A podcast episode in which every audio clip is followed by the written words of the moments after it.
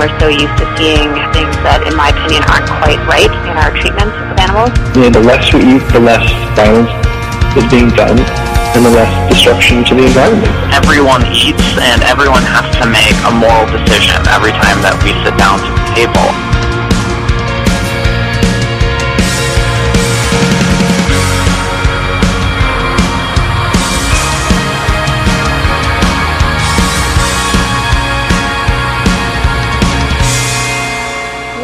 To the Animal Voices radio show, Western Canada's only radio program on animal advocacy and compassionate living.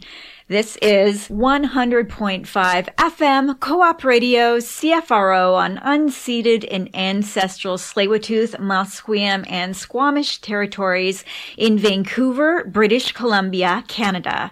Today is Friday, March the 11th, 2022. Happy 2022, everyone, as we can say that this is our first time back live on the air again since the station had been closed yet again in January. But we are back now and I am excited to be here myself. I am your host, Allison Cole, and I am joined here by my guest co-host, Carolyn Carnery. Hi, Carolyn. Hi, Allison. So, it's great to be back. Yes. Thank you so much for coming back on the show. So today we have two upcoming specially themed animal days in a couple days, actually, March 14th. March 14th is Save a Spider Day, which is one of my favorite days to acknowledge. And it's also National Learn About Butterflies Day. We will present informative segments to learn more about spiders and butterflies just in a bit.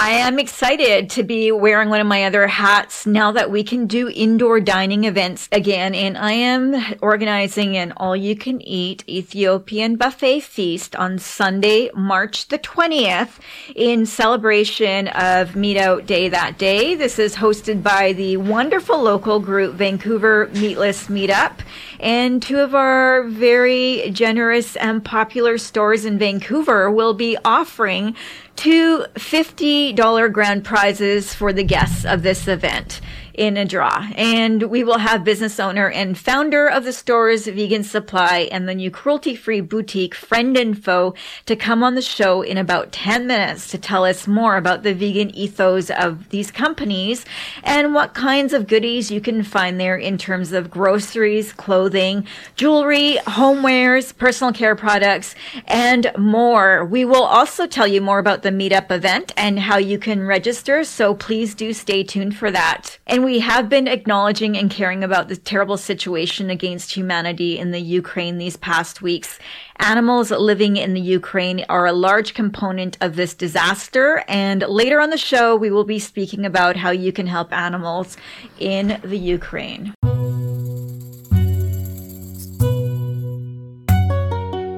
Itsy bitsy spider went up the water spout. Washed the spider out. Out came the sunshine and dried up all the rain. And itsy bitsy spider climbed up the spout again. Well, Allison, as you mentioned, March 14th is Save a Spider Day. And I thought we'd take this opportunity to just learn a little bit more about our little friends and hmm. I'm wondering what your feelings are about spiders. Are you, do you find them a little creepy or are they? Well, I'll tell you, I'm, I'm like middle aged. So I've had many, many decades of experience with spiders. And yeah, I used to find them creepy and scary when I was a child. And I have morphed and developed into a person who appreciates spiders and who always advocates for saving a spider. Today, on March March 14th or any day beyond that. So yeah, we went from having I went from having like very large wolf spiders on the walls in our home growing up in North Vancouver Island, freaking me and my uh, sister out. Once I remember we used to share a room. She had one on her bed and when she was sleeping, oh my gosh. And how many times did I have one on my bed when I was sleeping? I don't know. but since then I have, you know, cohabitated with a lot of spiders and that's fine I've had a spider named George, who's been a roommate. I've had a spider named Fred, or was it Frank? I think Fred. Um, I eventually evicted them after a couple of years. Um, and I, I gently save a spider always, all the time, whenever I can, whenever I come across one in my home or at work or elsewhere. You do. And what's your preferred method for for uh, showing them the great outdoors? So I have um, what I call a spider catcher, which is basically it's just depends on the size of the spider. So for the really big ones, I have a large like sort of like 7-Eleven big gulp type of um, container like that. And because I don't want to get too close. And then I have a, a Christmas card that I, so I'll scoop him or her up and then I'll cover him with the Christmas card and then go outside because when I just let them out my window, sometimes I just don't see them. Like I don't know where they went. I want to know that it's safely outside. I'll go outside and then I'll just drop it there on the cement and make sure he or she runs to safety. And then if it's just for general mm-hmm. smaller spiders, I always have a, a vegan friendly, I call it bug catcher. It's basically a Whole Foods tofu pudding cup that has a sticker vegan on it. I keep those around the house in certain places Yeah. with the lid and I always just scoop up whatever I need to and drop them outside. What about you, Caroline? Well, I, you know, definitely fall into the category of uh, of being completely creeped out by spiders, but also knowing that I'm creeped out, but still respecting them enough not to kill them. And, Yes. uh, you know, as a vegan, I, I respect all animals, but I can't say I love them.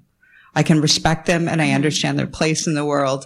And I also, uh, you know, share a method of a, a glass where I can see it, the spider and, uh, the firm piece of paper and then inviting them to my, uh, you know, to my terrace. But now I walk a little bit further because I've had several blow back. right back Oh, in yes. and then scurry around. Yeah. And I've had that happen with the window. They'll jump the opposite way into my body or my face. They jump. yeah. yeah. So- Well, thanks for sharing that. But I try, I try to let it go until the summertime because, you know, when I put them out in the wintertime, I just think, oh, it's not very nice for them. well, yeah, mm. and that's why I have them as housemates or roommates during the winter. Right, so you're living in harmony. They don't really they don't really move out of the spots that they're in. They just sort of stay there all the time. Yes. Yeah. So let's do a little Q&A, a little rapid fire facts about spiders. All right, I'm up for it. I'm going to just ask you some questions. And uh, what are spiders classified as? Insects, mammals, arachnids, or crustaceans? Arachnids. Oh, very good. In the class of arachnida. The phobia is strong for those who fear spiders. What's that phobia called? Arachnophobia. That's right. My sister has that if she's listening. She always says, I have arachnophobia. and that word, yes, indeed, that is it. And that word comes from Greek for the words arachne, meaning spider, and phobos, meaning fear. Now, what are the some of the reasons given for arachnophobia? Legginess and erratic movements, which are unpredictable, a fear of being bitten, a culture of learning to be fearful from others about spiders, and a genetic predisposition to fear spiders. All, Or- of, all of the above. Oh, you got it. You the- did I get it. identify with all of those reasons. You know, at least back in my younger days, definitely my sister identifies with those reasons. Yes. And it, so as I was just doing my research for this segment, I learned that people from Europe, those with European heritage, are more frightened of spiders. And at I one time, yeah, at one time they were thought to carry disease and, uh, and there's been research into this notion of genetic preparedness, which is a predisposition uh, from innate uh, to be afraid of certain patterns or shapes, which kind of help you get your genes into the next generation. And, you know, we see that with chicken hawks also. Oh, yeah. If you put, did I remember reading about this in psychology years ago. If you put, you know, a pigeon, the, the shape of a pigeon over a, a chicken or a hawk or these different Mhm. creatures, when the shape of a hawk, uh, their shadow comes over them, they run like crazy, even though they've never been introduced to that uh, in in the real world at all. So it's this sense of preparedness to that shape. So I think that's really interesting to know that there can be a, ge- thought there could be a genetic element there. Yeah, interesting. I wonder if um, people have that. Like, what, what, what sparks our fear with spiders? Little kids seem to like them sometimes, you know, like poking around with insects. Did you ever do that as a child? Worms, Yeah. earthworms. Yeah. Yeah. And snakes. And you know, snakes. I Yeah. played with them all. Yeah. Yeah. You come from, you come from the country, right? Yes. Yeah.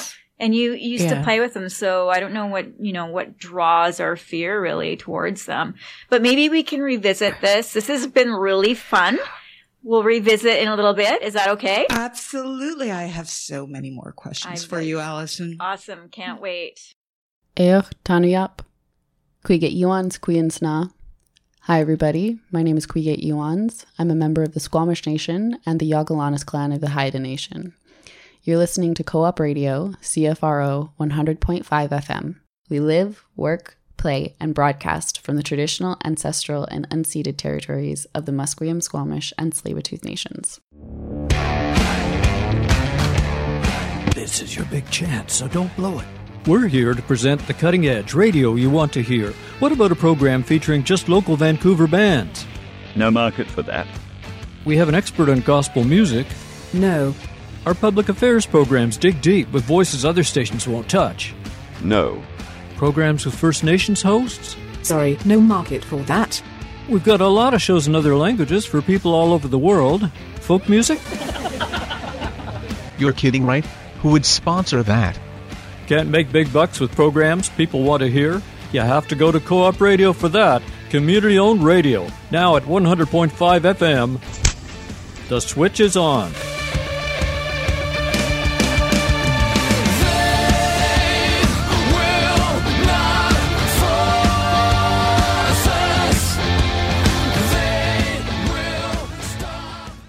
We are back here on the air and uh, Vancouver Meatless Meetup.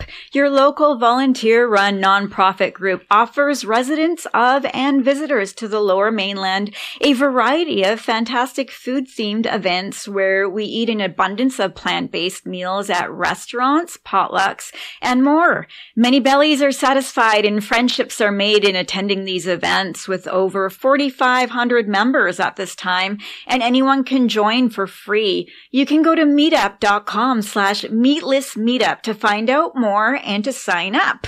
We're having an all you can eat Ethiopian dinner to celebrate Meat Out Day on Sunday, March the 20th at Axum Restaurant in Vancouver. And we have two wonderful grand prizes to do a draw for at the meetup dinner for all the guests in attendance. Our prize sponsor is our generous and local vegan stores, Vegan Supply, and the new cruelty free boutique called Friend and Foe.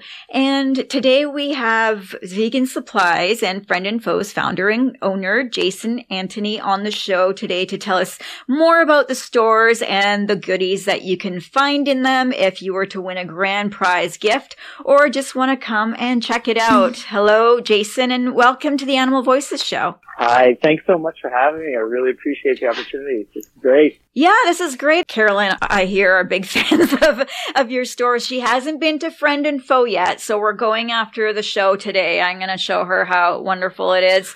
and, um, but she said, I have to go to Vegan Supply. So I was going to go there anyways. Uh, it's, we're so close to the station. So yeah, we, we talk about Vegan Supply a lot. And I, you know, Friend and Foe has just come up in the last several months. And I definitely wanted to let our listeners know about what can be found there. But to start with, you are a vegan entrepreneur and you have a vegan story to share. I would love to know what predicated your journey into becoming vegan for ethical reasons and then starting stores to support that mission.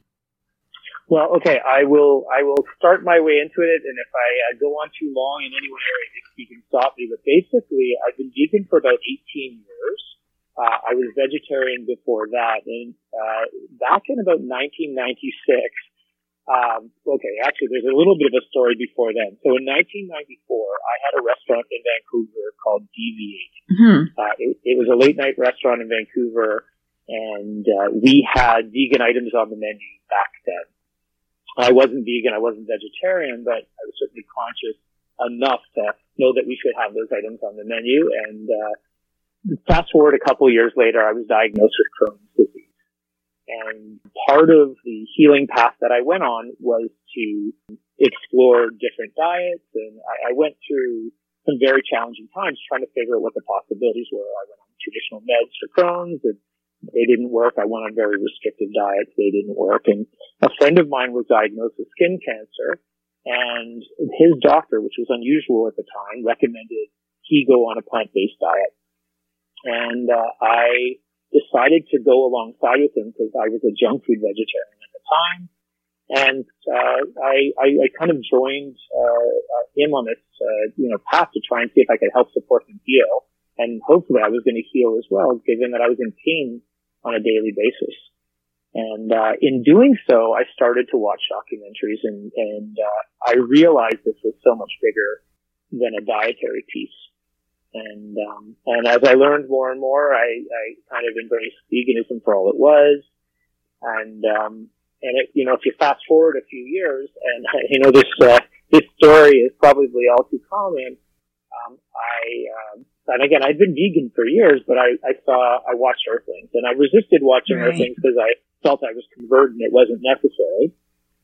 And I watched Earthlings, uh, you know, with my partner and, um, and at that point I was like, I can't just be vegan for myself. I, I had spent time eating organic food and doing these things that were supporting my health along the way, but I wasn't doing much to actually make change in the world. And it was at that point after watching Earthlings, I realized I needed to kind of dedicate my life to making uh, the world a better place for animals uh, through uh, transition. And transition was my goal at the time. It wasn't about, I left that whole um, foods to support uh, healing piece that I'd worked on in the past, which was, I think it's, it's a valuable piece. And I focused on veganism and helping transition the, the mainstream audience towards veganism. So that's really what I've been doing ever since. And what I continue to do every day, and that's the lens I look through. So. So, do you consider your businesses to be a social enterprise more for, I would say, I would say those are passion projects more than, I know you have a lot of experience with as being an entrepreneur, but what makes these two businesses different than uh, others that you've started in the past? Yeah, I think the you know the biggest difference is the lens that I look through. It's very much a social enterprise in that I make bad financial decisions every day, uh, uh, and sometimes I you know that we pay a significant cost to them. And there's a lot of things about I you know how we need to run the businesses better that I think uh, impact our you know all all the stakeholders who are involved. But in general, our lens is about trying to again we really focus on trying to make it easier to be vegan. Um, and uh, again, we'll talk about this as we get towards friend and foe, but I think veganism has been co-opted by the plant-based movement. So friend and foe is part of trying to you know deal with some of that as. Okay. So I think of Vegan Supply, which is one of my favorite stores, to be the one stop shop for all goodies and foodstuffs vegan. And it's, uh, as I mentioned, it's located so closely to the radio station here in downtown Vancouver that I often make a visit after the show to treat myself. What are some of the types of products at Vegan Supply that you would like to highlight for our listeners, especially with Easter coming up? okay. Well, with Easter coming up, we have, like in the broadest sense, we have about 300 different chocolate products from all around the world. But lots of, lots of local solutions, uh, like Zimt, uh, I think anybody who's been in the vegan community for a while knows about them. Mm-hmm. But, you know, Pure Lovin' out of Victoria, they do a great job on the chocolate side. But we do have chocolates from other parts of the world. Um, but, you know, we also have roasts, roasts from a wide range of producers. And, and they come in, like not all will be available for, you know, weeks in advance of Easter. Some of them come in for maybe 10 days beforehand and there's new products that come in, but that's just specific to Easter. Vegan Supply now has 3,500 products that we work with. Most of Incredible. them are smaller companies, but some of those small companies have become quite big. Um, and uh, we are looking to try and bring more and more products from other parts of the world and deal with a lot of local small businesses because one thing that's really happened since we started this business is when we first started the business, there were no vegan products anywhere. we were the only place to buy them. Yeah. Because again, we decided to take the risk on bringing these things in. It was really important for us to grow an ecosystem. And, uh, you know, again, I, I said this when we started, we'll go out of business because everyone's going to be vegan and that's going to be a great, a great, uh, business, uh, failure story that I'll be happy to celebrate. But right now, I think there is a transition point in between where we can, uh, look at what it means to serve the vegan community in a different way. And we're going through that reimagination right now. And we are going to be bringing in some new products um, that uh, are harder to come by uh, in our area and dealing with smaller producers like we always have, but in a more kind of, I guess, primary way instead of a secondary way to try and see if we can help some new uh, entrepreneurs come up. And uh, just saying that if any of your listeners are starting businesses, I just encourage them to come down and go through that process. It's a bit of a challenging process to start a business in any community, but we are happy to help small businesses get going and have done so since we started our business. I really do love that aspect about the store, which is that you you can find any local vegan products that are trying to make it in Vancouver. You can usually find them at Vegan Supply. I really do appreciate that. Would you say that that is part of the criteria of what products you choose, or what else factors into how you decide which of your 3,500 products will make it into the store? Yeah, for us, product selection comes down to, I guess we go back to those main tenets again. If it's going to grow veganism and it's vegan, and I, again, I don't want to, we've decided to draw a line in the sand. We don't carry just egg because it was tested on animals. And we don't okay. carry impossible burgers. You know, there's a lot of blurred lines. There's things that we carry that maybe we shouldn't, uh, uh, but maybe we should if our goal is transition. So we go through that internal dialogue all the time to ask how can we be better and how can we, at like, if, if transition is our goal, do we make compromises? Do we not make compromises? And to this day, we have only made certain compromises, but to answer your question in a more specific manner, the local companies were always trying to find ways to help them grow and get to the next steps. And there are a lot of businesses that are publicly traded right now that we were their first um, entrance into the market. Um, as far as in a more broader sense, it goes back to transition. If we can bring in products from yeah, Europe or, or Asia that uh, will make it easier to be vegan, we're going to try and source those as well, especially if they're really hard to come by in our area. That's amazing. So, our co host Caroline has a question for you about cheese. Yeah. Oh, well, uh, let me preface the question by saying that I, for the very first time, about a month and a half ago, I was in your store with Liz Marshall, who um, I think you've interviewed here on the air. Uh, certainly Allison, have. Wonderful filmmaker. Of uh, Ghost in the Machine and, and Meat the Future. And we decided to go together for our very first time. And we were standing in the front of the store and we were so overwhelmed that we couldn't even move. we got our little itty bitty carts and we stood there and I said, Liz, we don't have to read labels. There's not a pig in anything. There's no dairy. And it was just, it, it, there was almost tears in our eyes because we were so overwhelmed, um, just by the notion that we were in a store where we could be safe. But what we did do is we picked up a variety of vegan cheeses and we took them home and we ate them. And we were so absolutely shocked and surprised by the absolute delicious goodness of them. And I'm going to a, a potluck on Monday and I am, I have offered to bring a cheese plate with some garlicky olives and some crackers with all the cheeses from Vegan Supply.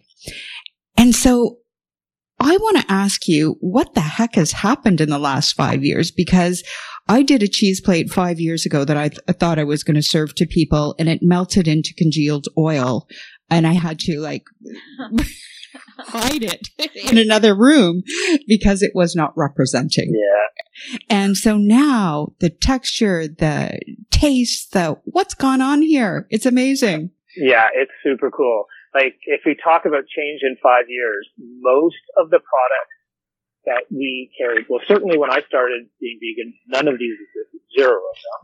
Um, and even five years ago, most of the companies we sell weren't around. So I think it's a combination of a few things. There's like that kind of like food science piece that has really put a lot of time and energy into it because I think there's that business opportunity that drove like this, uh, this corporate interest towards veganism, Mhm. which I used to resist, but I see the benefit for transition. Um, Mhm. and then there is the, like the traditional cheesemakers who've learned how to ferment non-dairy substrates into really magical things. I see. So it's just that like innovation has, like there's just this collective energy that's been put towards this and we're just seeing the fruits of those lab- that labor right now. And it's, it's super special. I, uh, It really I, I, is. as many products as we carry, like we used to carry everything. We would, you know, I don't know if anybody remembers the old school brands of vegan cheese, but we would get a relationship course. with Utopian based out of, uh, Oregon. And we were the only place that sold it outside of the state. Um, and, and now, like, cause there were only a handful of vegan cheesemakers. Now there, like, I think in our local area, there's dozens, like they're of all different sizes and shapes, but it's really special that, and, and the, the cream hasn't even risen to the top on this one. Like we're just getting to the place where, um, we're gonna, we're gonna see some, um, I think we're gonna see some really big innovation in areas that were kind of thin. Uh, we're gonna see some really, uh, different products. A good example is whipping cream. We have some new whipping cream coming in in the next little while that really functions the way traditional dairy whipping cream works. Um, and a lot of the rind cheeses. I don't know if you've experienced some of the rind cheeses that Echo uh, Bries and Camemberts. yes. They're starting to get really good. Um, we also have this uh, shredded cheese from, uh, I think its origin is Greece, but it's not like that whole uh, Violife side. It's a totally different company. But their shredded cheeses, they they seem more true to texture of mozzarella. And again, I haven't tried them for their meltiness, but eating them raw, which is the problem for a lot of shredded cheeses, it actually echoes mozzarella's texture. So if that's something you're trying to, you know, do, it's, uh, it's just, anyways, lots of cool stuff. Super exciting. You know, Mm-hmm. when people are transitioning and they just uh, they say they want to go vegan or they're trying to be vegan, but they miss. They always say, "I miss cheese," and this is on discussion forums on Facebook. I always say. Did you know that there are really great vegan cheeses out there where you won't miss the taste? They taste the same or even better. And then if they're local, I always direct them. I say, go to Vegan Supply because that is the largest selection in Vancouver uh, where you can find cheeses from everywhere, uh, you know, even uh, globally at Vegan Supply. And you can, you can find out what's there and have a sampling of the cheeses. So I thank you for being basically the one-stop shop for vegan cheeses and, and much more. Yeah, it's our pleasure. We're looking forward to doing a better, better job in this area. So. Let's talk about Friend and Foe. It's the new cruelty free boutique just down the stairs from Vegan Supply. And that's another business of yours. It's a complement to Vegan Supply because it basically has a good selection of everything that's vegan but not food related, including a hearty variety of different vegan message wear, shirts, and other clothing. But what else can we find at Friend and Foe at this time? Yeah, I think Friend and Foe uh, is, you know, again, we have lifestyle products that are, um, I kind of alluded to this earlier. I was really concerned five years ago when I started to see this word plant-based come up. And, um, it, you know, it really, I found myself reacting to it in a way that it really just caused me problems. I didn't see, I couldn't see the full impact of how much the market could shift because and people would eat less animals. Because at the time I was seeing that veganism was being taken over, um, by this, uh, I guess, uh, concept that could be easily marketed by the corporation.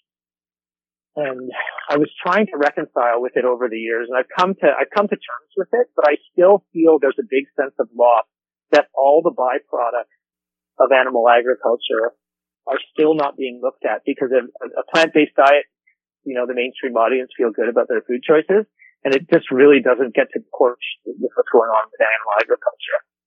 And it's not even just animal agriculture, there's so many layers of how we integrate animal products into industry in general.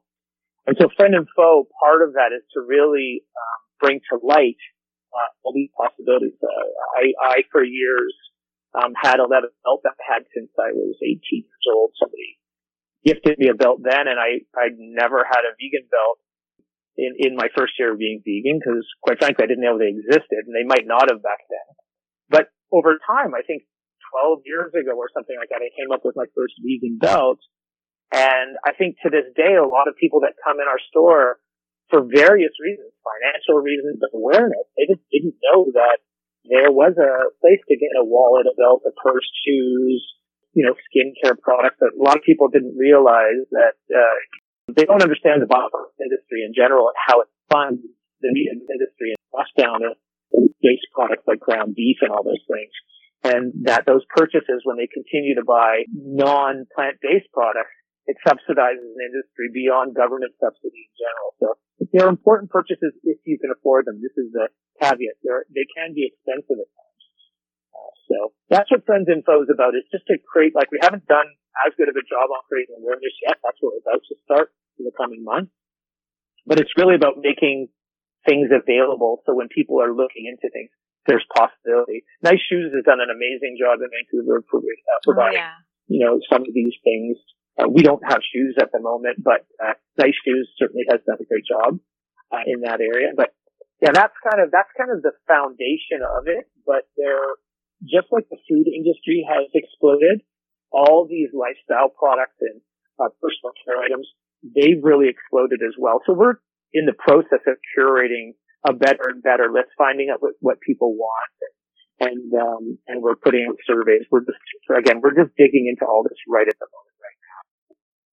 Well, both Carolyn and I look forward to checking out Friend and Foe and Vegan Supply at 250 East Pender Street in downtown Vancouver after this show. so I don't know if you'll be there, but we'll be there. We'll be there after 1.30 and we're going to do some shopping. I'm getting hungry Yeah, I need a snack to eat. I need a snack to eat. I want to I want to give a shout out for Daphna's um, pot pies. She's from Breathe Kitchen.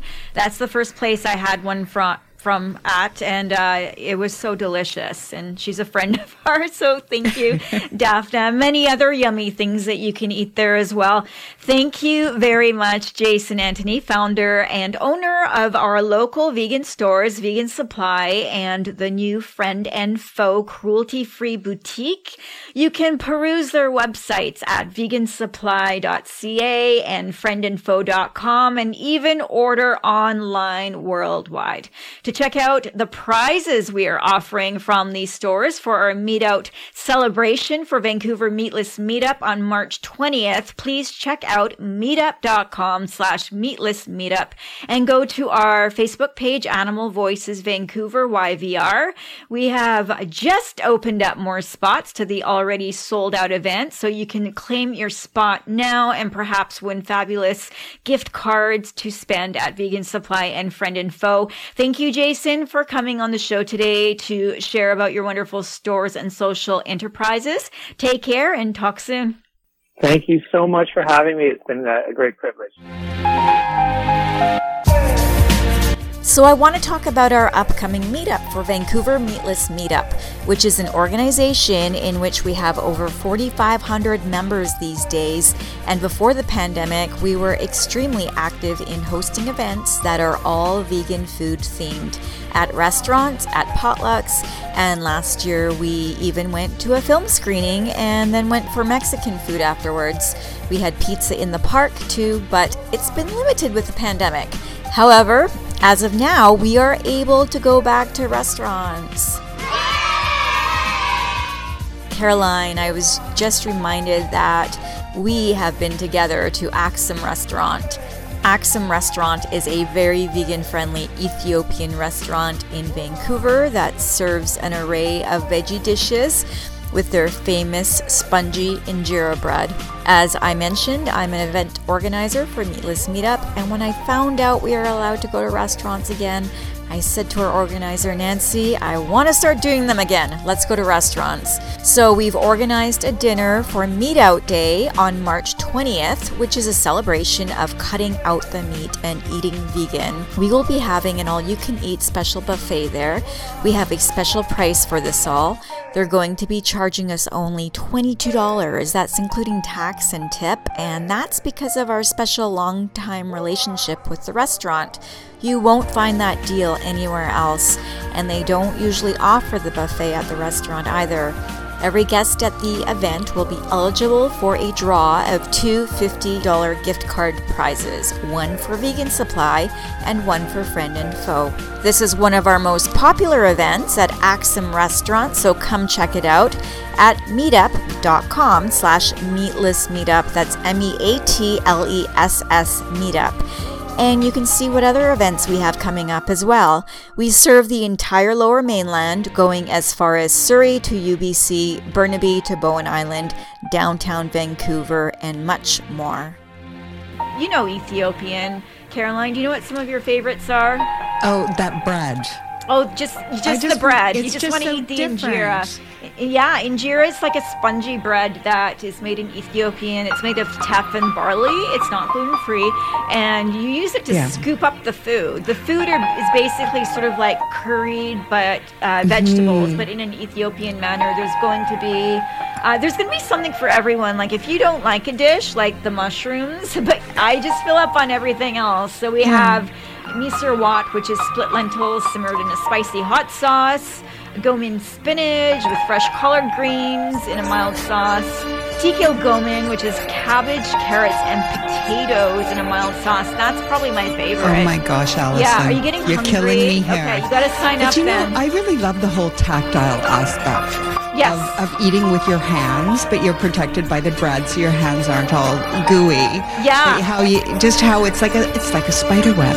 It's fun. It's how it stretches around the food, It and then does. you close it, it. holds it in. It holds it in. If you want to mm. see some photos, we have them at meetup.com slash meatless meetup, where I encourage you to go right now, actually. And yet there's going to be more portobello mushrooms and split yellow peas simmered in a mild mm. sauce. And I encourage you right now to go to meetup.com slash meatless meetup. That's M-E-A-T-L-E-S-S meetup, where you can go and sign up. It's free to be on Meetup if you haven't joined yet, and I encourage you to attend more Meatless meetups because I'm, me and the other organizers, we're going to be having more uh, virtuous coming up.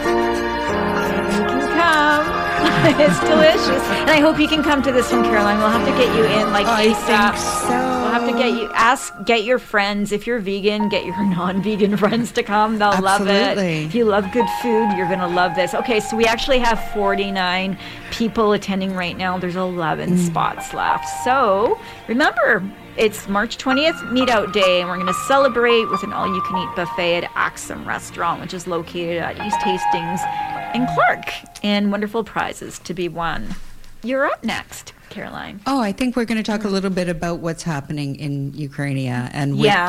the with what can only be described as heartbreaking uh, experience for humans and non-humans, and uh, those of us watching on from afar, wondering what we can do, um, both on a humanitarian basis and and for uh, animals that have been left behind. Now, as we know, many people have taken their animals with them, and Hungary and Poland and uh, and the Czech Republic and, and several different other countries have. Um, res- lifted their restrictions for a time for people to bring over animals that are um, not vaccinated and or microchipped and they're doing that and then animals at the at the border crossings and then animals are kept in in some kind of quarantine i think for the most part. Um, and then we'll uh, join their people later. But many many people have been forced to abandon their animals and they It's were so sad. and and the shelters were already full to overflowing to start with. And so now that they you know they they have this extra weight upon them and I was just reading last night while looking at this. So it's really sad. As some people thought that they would be leaving just for a few days, and they locked their animals in in their apartments. And of course, it's not going to be a few days until they return.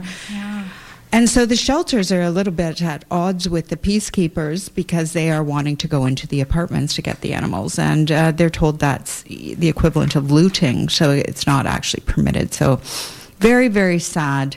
And I know that Allison uh, sat down and we've looked through a, a number of the organizations that are trying to help animals, and we've come up with uh, a, a few between us that we just wanted to give out a, a, a shout out about, and we're going to list a number of them on. Um, Yeah, they are listed on our on our Facebook Right. page right now at Animal Voices Vancouver if you want to go there. And thank you to our friend Marnie Ugar for actually compiling these and putting them together, or the rescue groups on the ground there. Yeah, it's wonderful to have a list that you can go to instead of getting caught up in some scam, which seem to be Right, these are ubiquitous vetted days. out. Yeah, and so I just want to talk about two shelters that I thought uh, they're large shelters and they're in trouble. So one of those, and I think I'm don't know how to pronounce the the last name, but I'll say it's called Shelter Ugo Yok.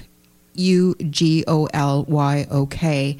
And so that's a safe haven for a number of helpless animals. And like right and and what I like about this organization is that they they're not just cats and dogs. They're doing big animals that require a lot of food.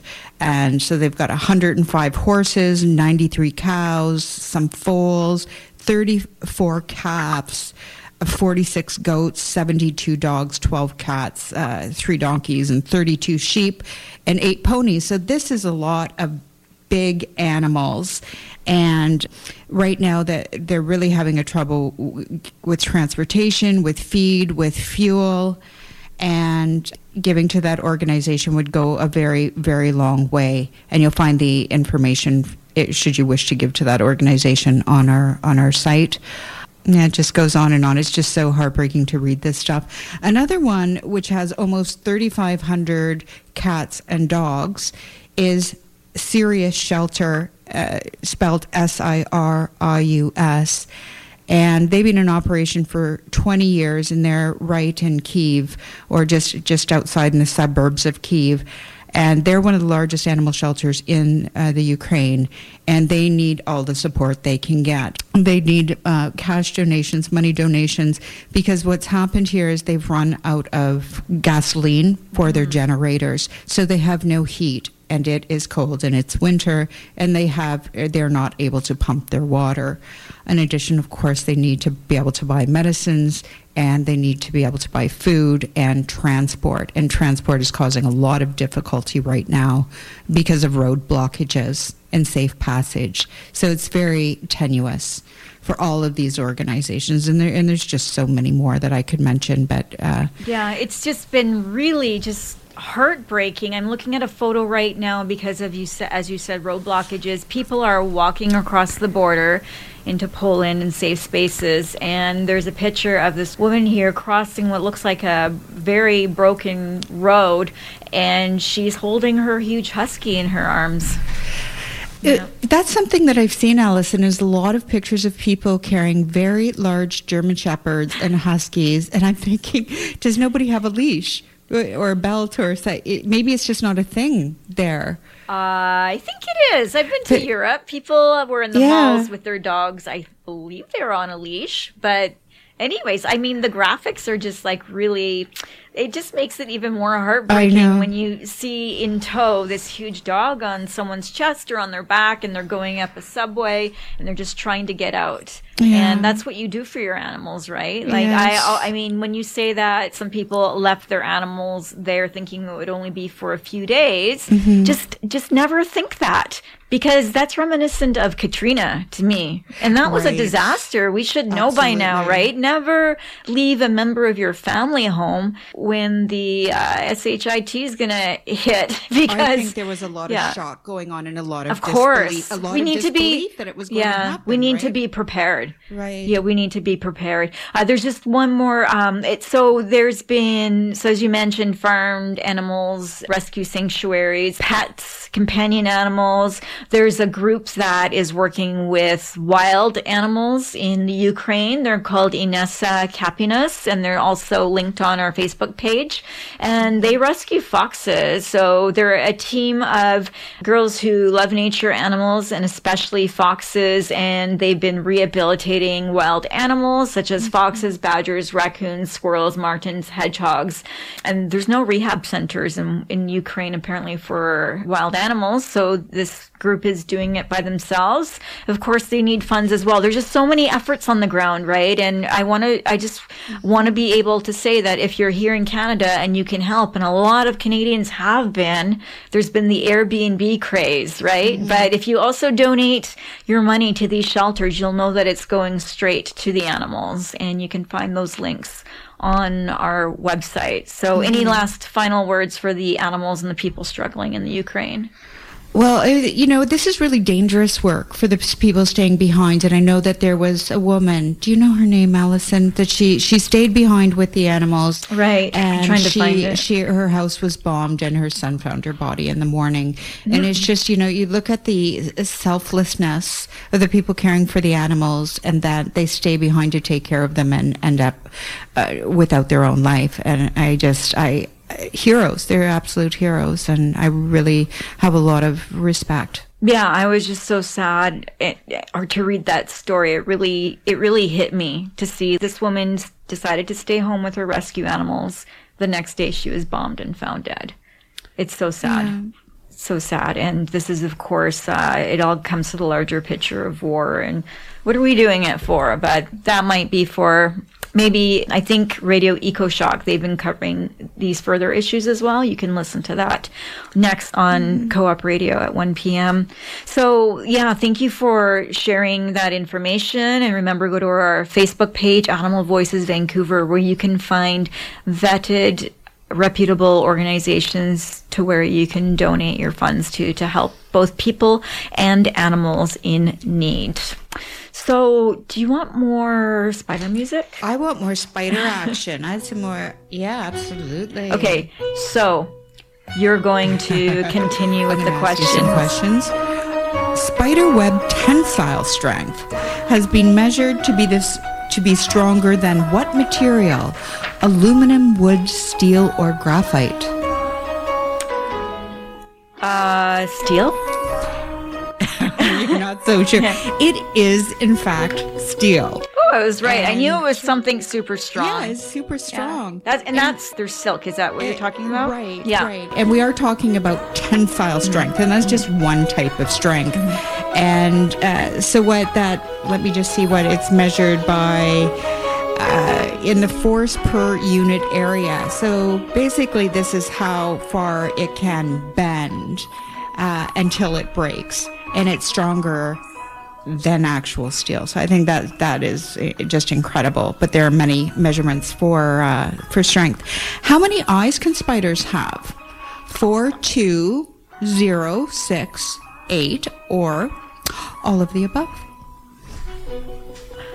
Oh, well, when there's usually an all of the above, I find that in my many years of schooling, I find that to be the answer, even though I haven't heard of a spider with no eyes, but I'm going to go for all of the above. I know it's a bit tricky, Yeah. isn't it? But spiders that live in caves sometimes don't need any eyes. Okay. Okay. That's right.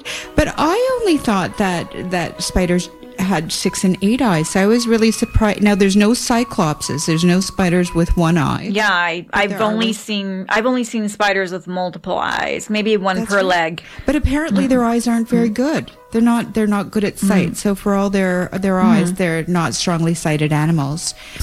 Why are spiders considered an important part of the ecosystem? A, they eat flies, aphid, wasps, and other insects.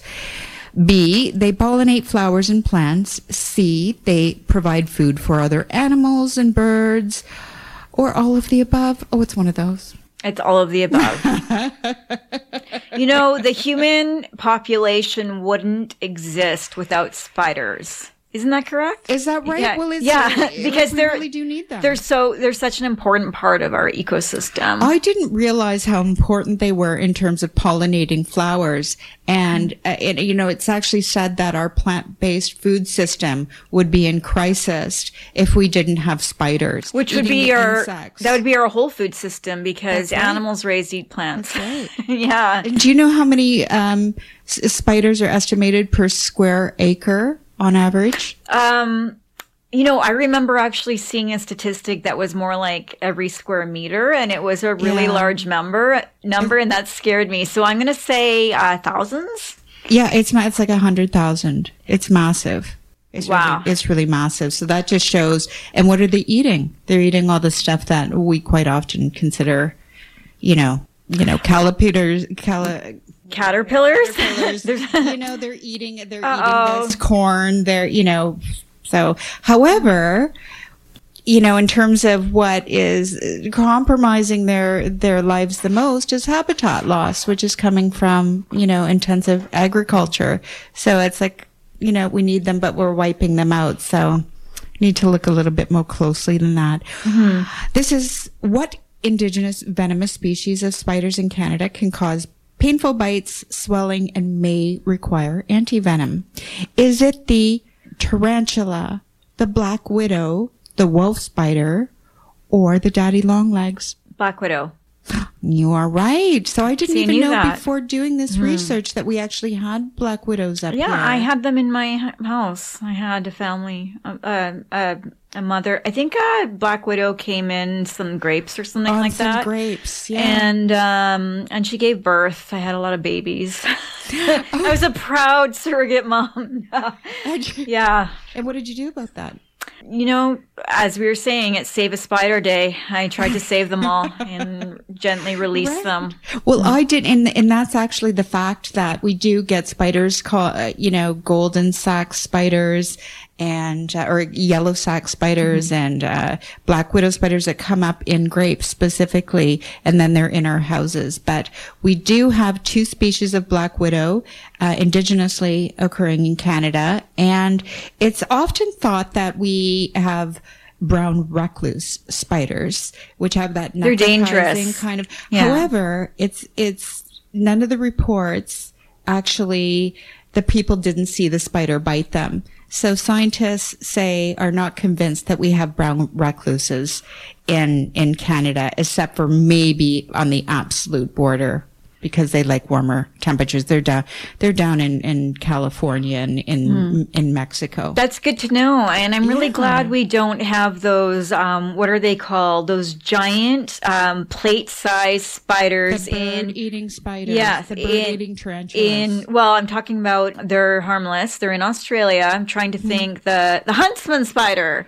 oh, the Yeah, they're they're like they're a si- the size of a plate. Apparently, they're harmless. Mm, I was freaked as heck when our cousin picked us up in Australia from the airport because he said he had just cleaned out his car and had found a huntsman spider in the back seat right where I was sitting, and that he has them in his house on the walls because it's normal there, and he lives in the bush. I was really on edge on that Yes, visit. apparently uh, Australians are quite comfortable and they they enjoy their huntsmans because it keeps their houses clean. So there's a yeah. I I mean we we're out of time, but can I ask you a, a oh. trivia question? Sure can. Okay, maybe it's on your list. Okay, what is the average number of spiders that a human consumes in their lifetime? Oh my gosh. Goes I- down your throat, goes into your stomach. I don't want to think about that. I don't know. Let's let's say two thousand over the course of a life. I don't know. I eat a lot of plants. You think I they're in your lettuce? I don't know. oh, I, sorry. I think I meant when you're asleep. When you're asleep. Oh no. no, I'm to add. my mouth I re- I know don't I know random spider facts from being a former arachnophobe, and um, I remember I- I reading don't this know. when I was young. Maybe I, zero for me. I don't know about you. Is that no nine? for an average Okay. for everyone's lifetime. right? You and me. Okay, that's. I just- know for sure. I'm pretty sure. I'm sure. Well, I'm sure I have swallowed at least one when I kind of visually remember doing it when I was again with those large wolf spiders in the house. I kind of remembered one night just seeing a spider in front of my face and then gulping it. I don't know if that was a dream or not, but there's nine. That can be one of the nine. so, okay. uh, what's our final note on Save a Spider Day? Yeah. Uh, do it.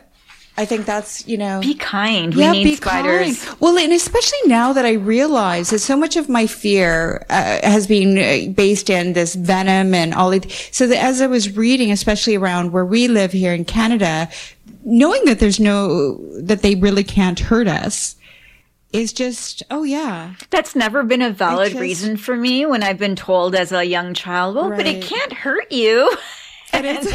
How does that feel when you have a huge phobia of said creature? Yeah. Oh, but they can't hurt you. That's not a logical reason. It's not logical to be That- afraid. That's right. Yeah. But if you, I don't know, but if I do bring some logic to it, then that does help me Mm-hmm. And that's- collect yeah. myself and be calm. That's helped me in my adulthood. I handle spiders with my hands. Like it's to a certain size. and, and I definitely, I'm not, I don't have the arachnophobia that my sister has. I think because I've challenged Yeah. myself my whole life, my sister just gets someone else to deal with it. And my mom doesn't live with me anymore. So, or my dad. So, you know, as an adult, it's, just me as a solo adult, I have to deal with it. So I've become, I've decided as a vegan who cares about all creatures, including spiders, and after seeing Charlotte's Web, which really empathized me to spiders when I was a child, you know, I I actually really love and appreciate spiders, and I try to live harmoniously with them. That was actually my last question. Do you know what, uh, in that classic tale by E. B. White was, which kind of sp- spider was Charlotte? Wolf spider? Orb spider? Huntsman or fishing spider? Orb? yes, you are. I just want to quite say that because she made the orbs. Exactly. Yeah. She And- was an orb spider. I think I got all the answers correct. I think you, I think you did. Well, we didn't get to the hard ones. We'll leave those for another day. Yeah. Uh, Spider Day next year. Okay, okay. So next March 14th, look We'll out for that. really, really hard ones next year. Thanks for that quiz. And remember, Save a Spiders Day is March 14th, and learning about Butterflies Day, which we didn't get to, is March 14th, but I will post a video on Facebook about learning about butterflies. So you've been listening to the Animal Voices radio show on 100.5 FM, Vancouver Co-op Radio on unceded and ancestral Tsleil-Waututh, Musqueam, and Squamish territories in Vancouver, British Columbia, Canada. Tune in next week on Friday, March the 18th for another live broadcast. We hope. I'm going to try to make that happen. We here at Animal Voices modestly ask you to keep connected with Animal Voices via the World Wide Web. Our past shows can be listened to on our website at animalvoices.org and our podcasts are available on Apple Podcasts and Google Play. So you can subscribe to us there and never miss a show. Join our Facebook page and join us on Instagram, both at Animal Voices Vancouver.